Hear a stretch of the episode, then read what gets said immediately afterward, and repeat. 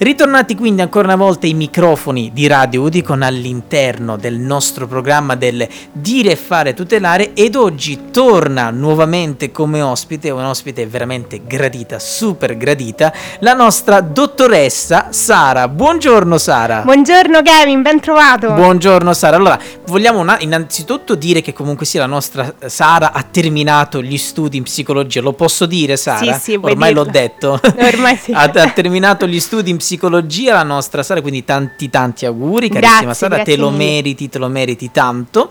E quindi appunto che adesso hai completato quella che è la tua formazione in questo campo specifico, ovvero quello della psicologia, ok? Esatto.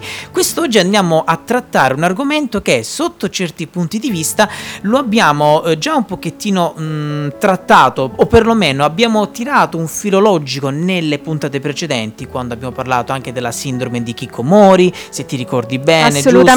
Abbiamo parlato insomma di tante varie sfaccettature sotto questo ambito. Oggi quindi proseguiamo questo filo conduttore e andiamo a parlare di un'altra purtroppo piaga sociale che l'Udicon contrasta ogni anno grazie alle sue iniziative, ovvero quello del bullismo. E allora Sara, vogliamo con te andare proprio nello specifico di che cos'è questo che cos'è il bullismo e sotto tutte le sue sfaccettature? Assolutamente sì, Kevin. Allora iniziamo col dire che il bullismo purtroppo è un fenomeno molto diffuso. Difatti anche l'Istat appunto in Italia si è resa conto di come è un fenomeno preoccupante e appunto che si sta diffondendo sempre più. Basti pensare che un ragazzo su due appunto sembrerebbe essere vittima di bullismo, soprattutto nella fascia d'età compresa fra gli 11 e i 17 anni, ecco, appunto. Quindi un'età molto bassa comunque. Molto bassa assolutamente, con particolare riferimento comunque all'età che va dagli 11-13 anni, quella che diciamo corrisponde all'età delle scuole medie. Certo. Diciamo innanzitutto una particolarità riferita al bullismo è quella che, ovvero, non so se alcuni di voi già la sanno questa particolarità, il termine bullo appunto deriva dalla parola anglosassone bully, ma in realtà inizialmente questa parola aveva un'accezione positiva, ovvero addirittura. Assolutamente sì, perché significava appunto letteralmente tesoro, quindi era utilizzata in realtà per tutt'altro tipo di accezione, certo. Invece purtroppo poi andando avanti con il tempo, visto anche il crescente fenomeno, si è andata a modificare l'accezione di questa parola, diventando appunto quella che poi noi tutti oggi conosciamo, ovvero che comunque ha una definizione ormai inequivocabile, ovvero quella di un atteggiamento di sopraffazione sui più deboli, con appunto un particolare riferimento a violenze fisiche e talvolta spesso anche psicologiche, attuate in ambienti più che altro scolastici o comunque giovanili. Ecco. Molto importante comunque è soprattutto dire che il bullismo non dobbiamo pensare che si limiti solo a determinati ambienti, perché può essere appunto applicato in qualunque ambiente o contesto, anche quello ad esempio lavorativo. Ecco.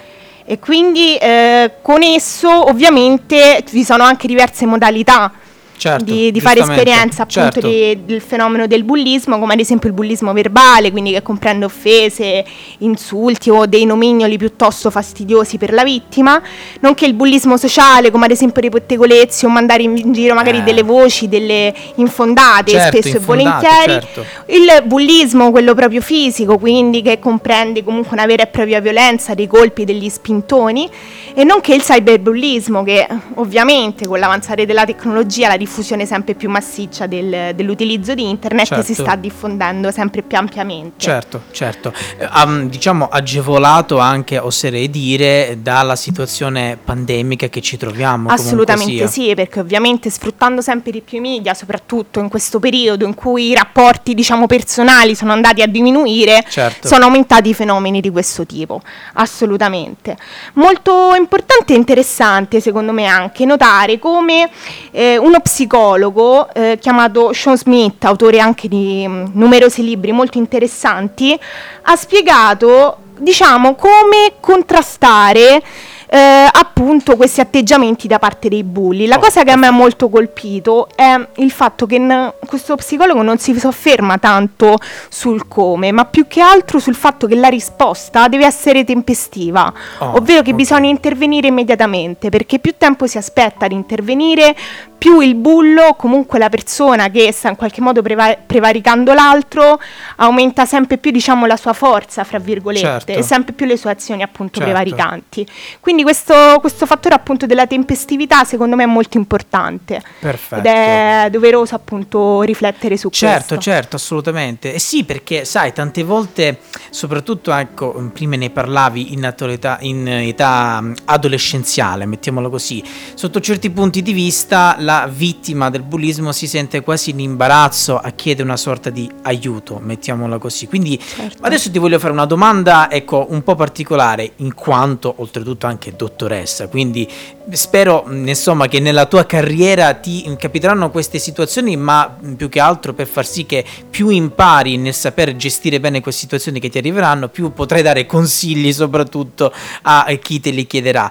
Quale consiglio ti senti di dare proprio personalmente, proprio sia da dottoressa, quindi da professionista, ma sia da Sara, a dei genitori, ecco, che magari vedono un proprio figlio adolescente, mettiamolo così, in situazioni strane, ok? Magari torna a casa, si chiude in se stesso, non parla con i genitori, ha un cambiamento di carattere repentino, però comunque sì, il genitore non riesce ad, in qualche modo, trovare l'approccio corretto con il proprio figlio per capire che cosa realmente è successo, e il figlio allo stesso momento non si dichiara, quindi non ammette quello che è successo perché ha una sorta di vergogna. Ecco, in quel caso che consiglio ti senti di dare ai nostri ascoltatori, alle nostre mamme, ai nostri padri, alle nostre zie, ecco? Certo, diciamo innanzitutto che, appunto, è importante prestare attenzione ad ogni minimo cambiamento, comunque anche nella sfera dell'atteggiamento dei propri figli.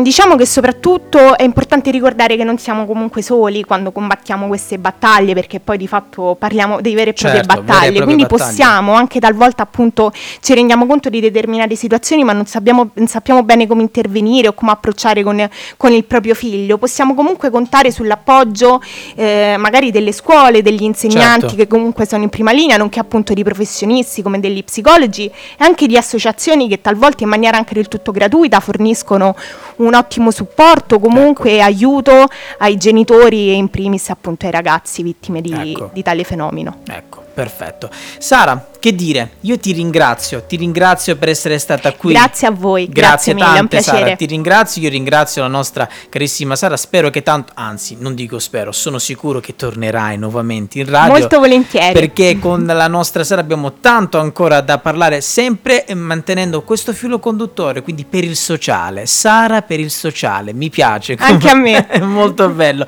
Grazie mille, Sara. Grazie a te, Kevin. E noi proseguiamo quindi ancora una volta la nostra programmazione, sempre solo qui su Radio Udicon.